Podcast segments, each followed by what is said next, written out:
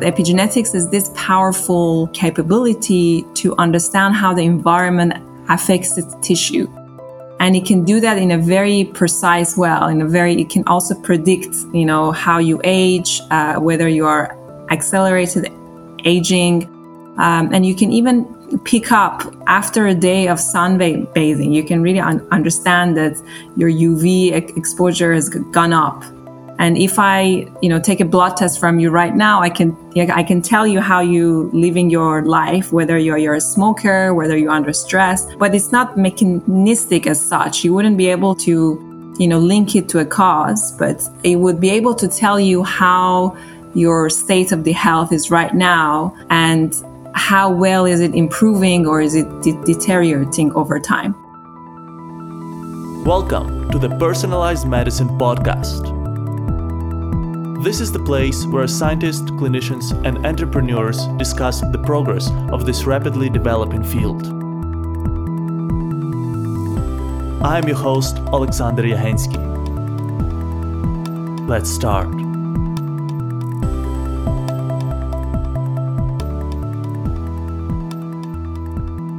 Three, two, one, and we are live.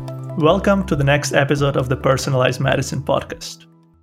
Today, we will be opening a new topic on our show, and we'll be talking about something that often goes under the radar when we speak about personalized medicine. We will be talking about personalized skincare. It is my pleasure to introduce to you Dr. Shakiba Kaveh and Dr. Christiana Banila, the co founders of Mitra Bio. Mitra Bio is a biotech company developing an epigenetic platform to power true personalization of skincare and fight skin aging as a disease. Shakiba and Christiana are great examples of founder led biotech movement, and I'm very happy to have them on the show. So, without further ado, Shakiba, Christiana, welcome on the podcast.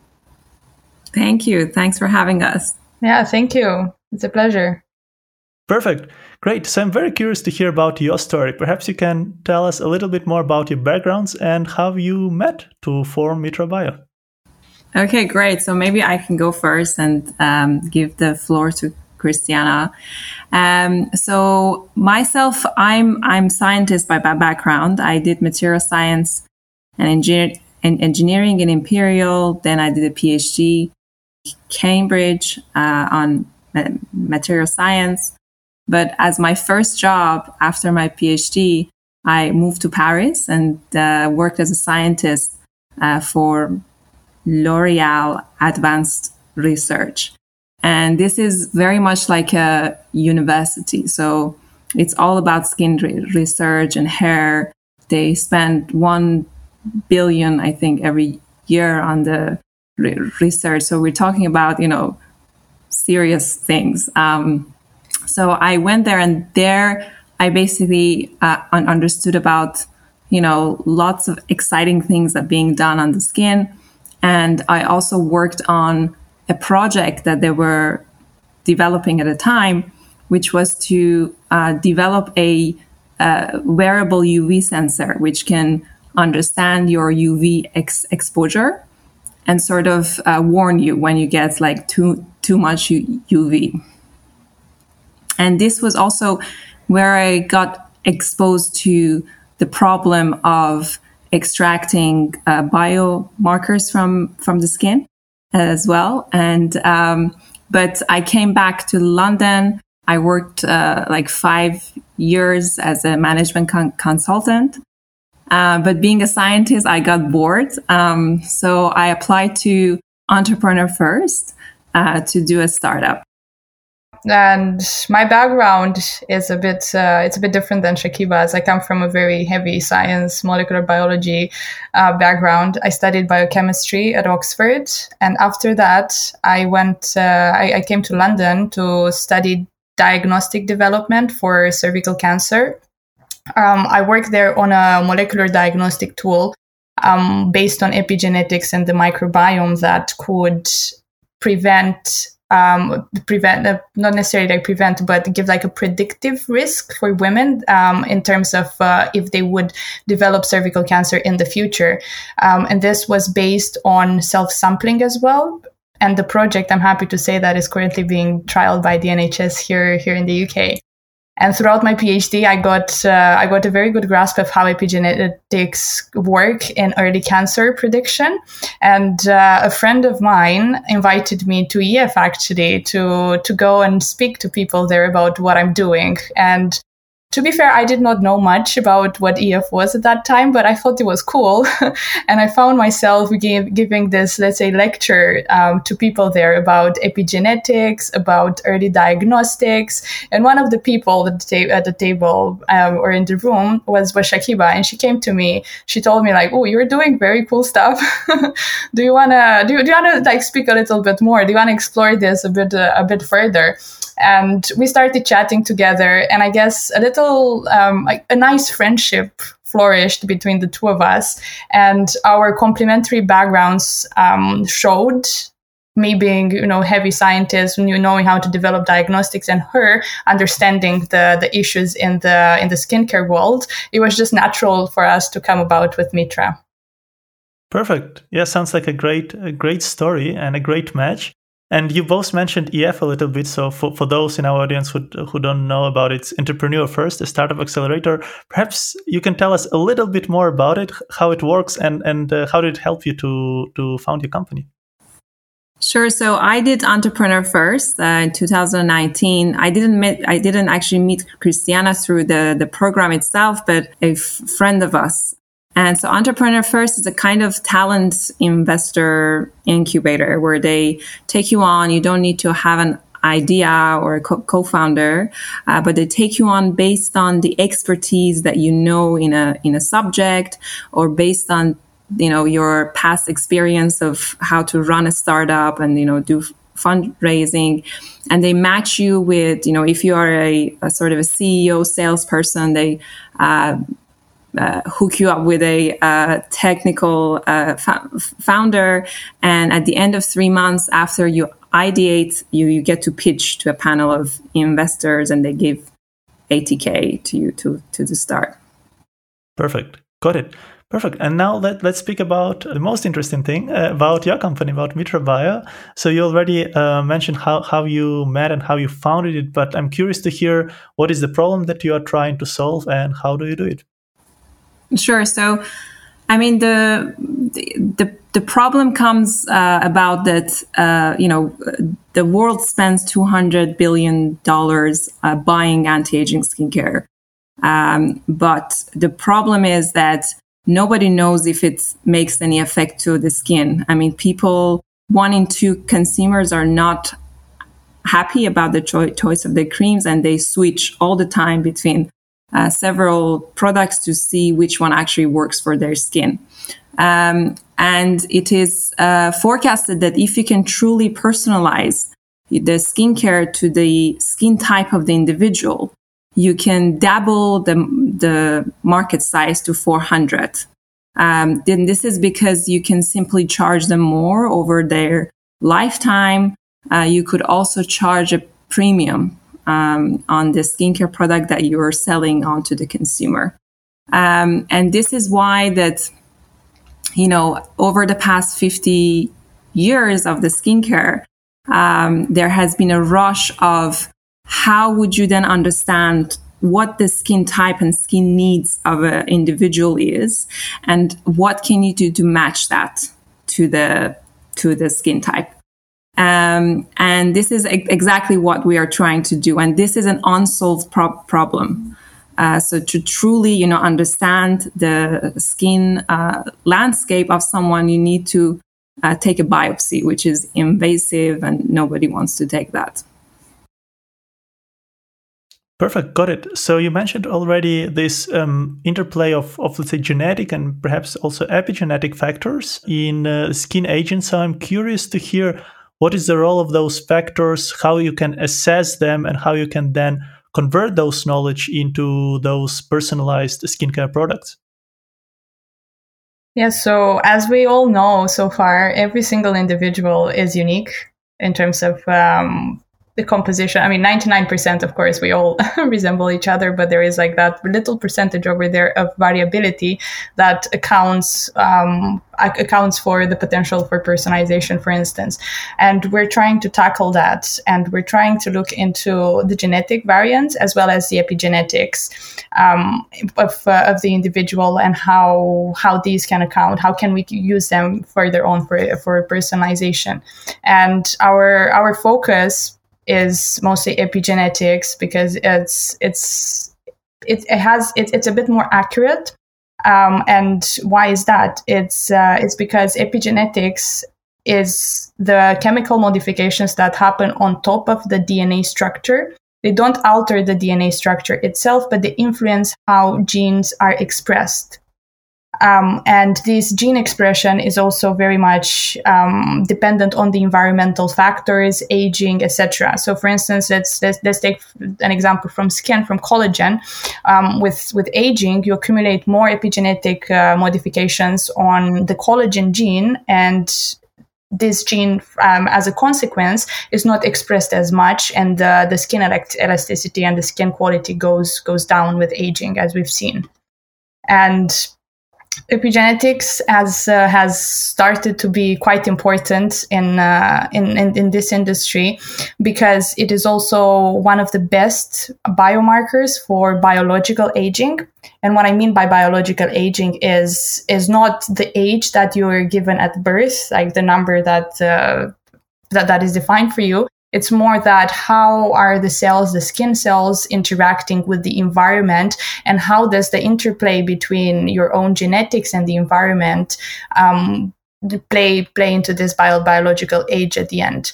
And um, we're what we're trying to do is to put epigenetics more into a biological clock for specifically for the skin to be able to determine a real biological age for the skin and measure it constantly for the individual to help them inc- uh, to help them have better better results by using specific products. So that sounds great Shakiba, now my question to you: How are you going to tackle that problem of of personalization? Right. So, as Christiana mentioned on epigenetics, is really a new new realm of um, you know topic that we are all exploring. But epigenetics is this powerful uh, ca- capability to understand how the environment affects the tissue and it can do that in a very precise way in a very it can also predict you know how you age uh, whether you are accelerated aging. Um, and you can even pick up you know after a day of sunbathing you can really un- understand that your uv exposure has gone up. And if i you know take a blood test from you right now i can i can tell you how you living your life whether you're, you're a smoker whether you're under stress so it has, you know, but it's not mechanistic as such. You wouldn't be able to, to, you know, link it to a cause, but it would be able to tell you how your state of the health is right now and how well is it improving or is it de- deteriorating over time. So we are using epigenetics um, as sort of our ba- backbone to uh, understand how the current state of skin is in terms of the, the age, the UV ex- exposure, and many other uh, markers of, of skin to understand how environment, whether it is sun exposure or even topical ingredients uh, on your skin, will improve the skin over time. And the and the um, the magic of epigenetics is that you can track it over time. You know, it's not like cutting a biopsy and you look at, you know, what pro, uh, protein and gene is expressed or not, but you can track it over time. And this is very powerful. So, uh, we want to utilize this technology um, to really understand the skin type and skin status right now and to be able to predict it as, as what intervention you can take to improve it. Um, more like a Fitbit for, for skin, if you like. Perfect. Yeah, sounds super exciting. And uh, then I guess you are taking some sort of sample from from the, from those patients. Uh, and you try to, to run those biomarker analysis to determine those, let's say, biologic age uh, signatures or epigenetic age uh, signatures, and then recommend them the specific skincare product based based on that. Correct? That's the ultimate goal. Yes. Perfect. Fantastic. And I'm curious to understand what are the biggest research challenges on the way to get to that truly personalized uh, skincare. So, what do we have to do as a scientific community to to advance on that front? So, as Shakiba mentioned earlier, the lack of biomarkers to characterize skin aging and skin in general is one of them. It's a big one. And another one would be having adequate clinical models for actually understanding how skin works. Um, so, so far, um, there has been a lot of work in um, in vitro models or various animal models, which have been pretty good for um, giving us an idea about like me- mechanisms that are behind aging as a concept in general. But um, you can't necessarily compare cells in a petri dish or 3D models or even mouse cells um, and mice as a, as a model to the actual complexity in the human body and the and the human skin. So uh, because there is no no reliable way to actually mimic the human the human skin and human the complexity behind metabolism, it is quite it's quite difficult to to understand skin aging. Um, and to come back to to the biomarker side as well. So there have been a lot of efforts um, understood like using proteomics, using various um, omics to, to characterize skin, but there is no single biomarkers at the moment that is sensitive enough to actually um, characterize aging and also characterize how various ingredients interact with the skin. Got it. And do you believe that this that we could find a, some single unique biomarker that would help us do this uh, to do this, or it's rather a network of uh, different molecules and multi-omic data that would help us then understand that stage. Yeah, it's the second one. Okay. so it's more like an interplay between multiple biomarkers, multiple types of biomarkers that are going to be useful for giving us an idea of how how skin and skin aging works. Um, we have to we have to look into genetics, epigenetic, proteomics, transcriptomics uh, to have an overall idea. And not only that, we have to translate these studies into longitudinal ones. We have to go and to analyze the individual over time to understand understand how these processes actually are changing. And for that, um, we need good sampling methods because having biopsies is not re- is not good. Got it. And then, if I may ask, what that better sampling method could be uh, to for us to, to, to make those uh, larger longitudinal studies? Yeah, so we're um, we're we're testing out some non-invasive uh, sampling at the moment. Um, we have this philosophy in Mitra that we want to be non-invasive we don't want to employ any any invasive uh, procedures to be able to characterize skin. So um, we're we've we've been doing a lot of work um, on in, uh, in in vivo, so on actual human skin by using our non-invasive uh, approach. Um, it's it's up, it's very easy. You just uh, um, it, it, collects cells from, from the surface of, uh, of the skin, and we've done some uh, comparative studies um, to understand, you know, how well how well these biomarkers that we're collecting from our non-invasive approach correlate to, to data from biopsies, for instance, and, and publicly available literature. And we've um, we've we've managed to find quite a high correlation, so we're we're, we're pretty happy. Yeah, sounds fantastic, and and it's such a big game changer if, if you can use that essentially as your as your sample instead of, as you said, biopsies or unreliable models, uh, be it in vitro cultures or animal models. If you can collect uh, the actual cells from the actual specific patient uh, in a non-invasive way, that, that that can that can change that. We are doing this show for you, and your feedback is very important for us. So if you have any suggestions or comments or would like to recommend a guest, please write us an email to team at pmedcast.com. You can also reach us on LinkedIn, Twitter, or Facebook. Just type in Personalized Medicine Podcast and you will find us there. To catch our next episode, subscribe to our podcast on your favorite podcasting platform. Please rate us there and leave a comment. This helps us make this show better and reach more people. Interested in personalized medicine. And now, let's get back to the interview. In general, we, we try to keep like a very optimistic tone about the future on this podcast. And uh, the question that we like to ask uh, our guests is how do they see their field, let's say in the 10 years from now? So if you look at the personalized skincare, uh, personalized skin uh, aging uh, treatment, where do you see this space uh, in five to 10 years? Sure. So, I mean, personalization um, is something that you know that every skincare brand that we've spoken with uh, want to crack. Um, however, up to this point, personalization has been um, at the consumer quiz uh, point. You know, so brands and but uh, brands and re- retailers are trying to figure out how to get past that, to get into much deeper um, understanding of how the consumer skin behaves over time, what ingredients would affect that, uh, and what factors can allow them to predict that in the future so they can not only produce targeted in- ingredients for the uh, you know um, uh, individual skin but also um, sort of predict the, the trends so, um, and I was reading some stats, and um, actually, last year, 60% of all the investment in the beauty space was on personalization te- technologies.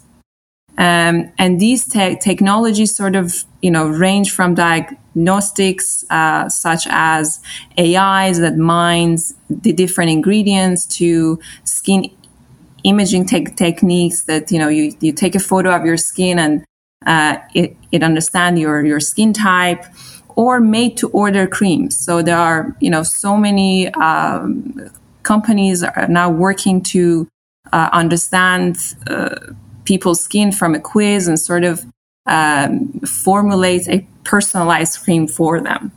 Um, however, uh, we believe that all of these are only touching the, the, the surface.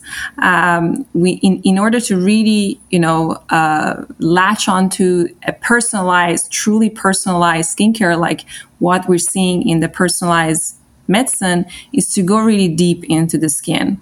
Um, and for us, the future of skincare is when you will truly know your, your skin type, how it changes with your lifestyle, um, etc. And then you can be connected to the right ingredients to actually treat treat that. So the future of skincare, I would say, will be more uh, towards a medicinal approach.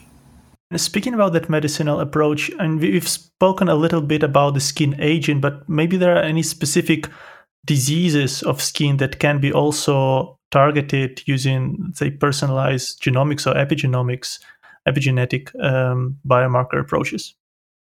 Absolutely, it's um, it's a it's it's there are a lot of opportunities out there in terms of um, applying this this technology, and one of them is actually stratifying uh, patients with uh, with skin cancer. As I've mentioned um, earlier, so my my background is in uh, early cancer prediction and detection. And I've learned there that epigenetics is actually the, one of the most accurate biomarkers to indicate whether like a, a lesion or part of the body is indeed prone to cancer or it has or already has the disease. Um, so with with epigenetics in melanoma prediction, melanoma stratification, for instance, it's it's quite an important space that can be tackled because at the moment, um, one in ten patients that are referred for a biopsy actually have melanoma, actually have the disease itself the, the, the rest, the nine, are just investigated by the dermatologist, but derma- the dermatologist doesn't necessarily have the capacity to say whether that is indeed melanoma or not. So they refer these patients to the invasive biopsy. So this kind of leads to a very crowded health system that is in desperate need of, um, of, of, of a stratification method that can help patients um, i mean that can identify patients that actually have the disease. So um, so for so yes like cancer skin cancer is one of them. And for For other diseases, of course, there is a very good space for applying epigenomics analysis because um, dermatology, the, the dermatology is the one, one of the most crowded specialities out there. And clinicians are in desperate need of objective tools to, to help them out and help them identify patients and identify the disease.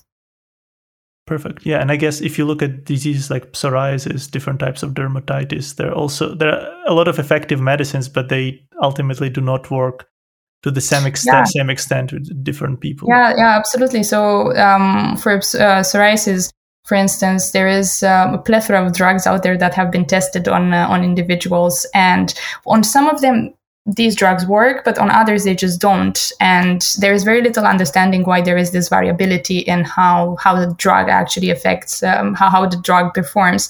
And a lot of clinicians have turned to to understanding a little bit more of okay, so how are these genes expressed? What what is like the differences in uh, um, epigenetic markers in these individuals that have the have have been positive for the drug versus the ones negative? And so far, these um, so these studies have been performed using uh, again invasive methods of uh, of skin collection, which are not necessarily scalable. So I guess like the biggest challenge in introducing this sort of analysis for disease pred- uh, for disease prediction and disease diagnostics is to actually bring on the table a good a good diagnostic device that can be used constantly on the individual without scarring them. Got it.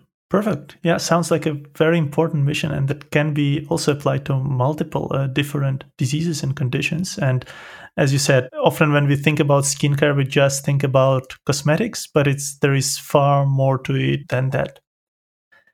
Great, uh, Shakiba Christiana. I think the question that a lot of our listeners would like to ask you, and a lot of them are also young scientists who are thinking about some entrepreneurial adventures of their own what were the main uh, lessons that you've learned from starting your own company, and what were the biggest challenges that you faced building up Mitra Bio and taking it off the ground? Sure. So we started Mitra Bio uh, in the middle of pandemic, actually at the start of it, uh, March 2020, when in the UK we went into lockdown, and it was actually um, it played a bit to our advantage in a way that we could really you know, uh, come together, me and Christiana, and really, you know, think and interview pe- pe- people who were just at home, not doing much. Uh, but at the same time, where we struggled was fundraising. So it took us six months to actually uh, get our first check. And our first check came from Entrepreneur First, uh, who, you know, I, I did their pro- program. But uh, where I would say that first time founders, especially scientists, uh, which me and Christiana are two of them, we face is the lack of the right technical VCs or early, super early stage funds that can actually understand what you're doing uh, and benchmark your backgrounds and take a bet on you. So I think this is uh, where you know it took us a bit of time um, yeah, I will add on uh, on what Shakiba said with uh, with my with my personal view that uh, you know getting lab access and lab supplies in the middle of pandemic was incredibly hard thing to do, and we had to be very creative with that. Um, we started, I think, we at one point we were ordering some pipette tips from Amazon because there was this uh, global shortage of of pipettes. But uh, honestly, I mean, looking back, it's it's been very fun just uh, you know finding creative ways to find all the supplies for us to to carry on the experimental work that we needed to to move on and move uh, move past uh, past our goals. I guess finding lab space is difficult under normal circumstances, like let alone during during the pandemic times. But I think it's also like a great testament to to what you were able to achieve, and also starting in the let's say not particularly favorable environment just because of the craziness of the times, um, but uh, also making incredibly, uh, doing incredibly well. And now maybe kind of converting that experience and maybe digesting it a little bit. Uh, from your perspective, which advice would you give to uh, to people who are thinking about starting their own company? Um, what what are the things that they should consider before making that leap? They need to do their research, I presume. They need to understand the, the space they want to enter first and how their idea can be um, it's it's innovative enough for for that field. Um, and I guess like one piece of advice from from me to them would be to just to persevere and constantly ask for advice and science is changing literally every day. And new publications are coming out constantly. So being up to reading and being up to date with all that's happening in the, their desired field especially with biotech companies is absolutely key and crucial. And also i would add something that that um, you know as a scientist and engineers when you want to start co- companies you immediately go and you want to build the solution straight away and show to everyone. And this is the wrong way to do it, right? Uh, you know, you need to really understand why would anyone pay for that, understand the need, understand the market, and come up with really, you know, a, a, a factful story of what the real pro- problem is. You know, um, we, as, a, as engineers, we want to just, you know, build something for a problem that is in our minds whereas you know in the true world they don't they might not actually need, need that. Yeah absolutely. You can bend, build absolutely anything you put into your head but you know so what? How can you how can you use whatever you build to actually solve a tangible problem out there? So it's it's it's incredibly important to to, to understand what you're doing before you start doing it Great. Yeah, I can only second that. Problem first, solution second. Uh, that that's true, and I think that's that's what a lot of us scientists or engineers are guilty about when when we are thinking about our entrepreneurial ideas. Perfect. Shakiba Christiana, thanks a lot for for your answers. This was amazing to hear your story, uh, what you are been up to. Last question before I let you go: Where can our audience find you online in case they would like to reach out? Yeah, so we're uh, our website is uh, mitra.bio and my email is shakiba at mitra.bio. super simple, and would love to hear uh, from your audience. Thank you so much for being with us today on the Personalized Medicine podcast. If you like this show and know someone who would enjoy it too, please share this podcast with them. And don't miss the next episode yourself. Subscribe to our podcast on your favorite podcasting app please rate us there and leave a comment. That helps us to grow and deliver best experience to you. To access the show notes for this episode, visit our website, pmedcast.com. It's p-m-e-d-c-a-s-t.com. Our show notes include guest bios, links to their most notable work, and recommendations for additional reads on the topic of the episode. And if you have any feedback or would like to suggest a guest, write us an email to team at pmedcast.com or reach out on LinkedIn, Twitter, or Facebook. Thank you very much, have a great day, and until next time.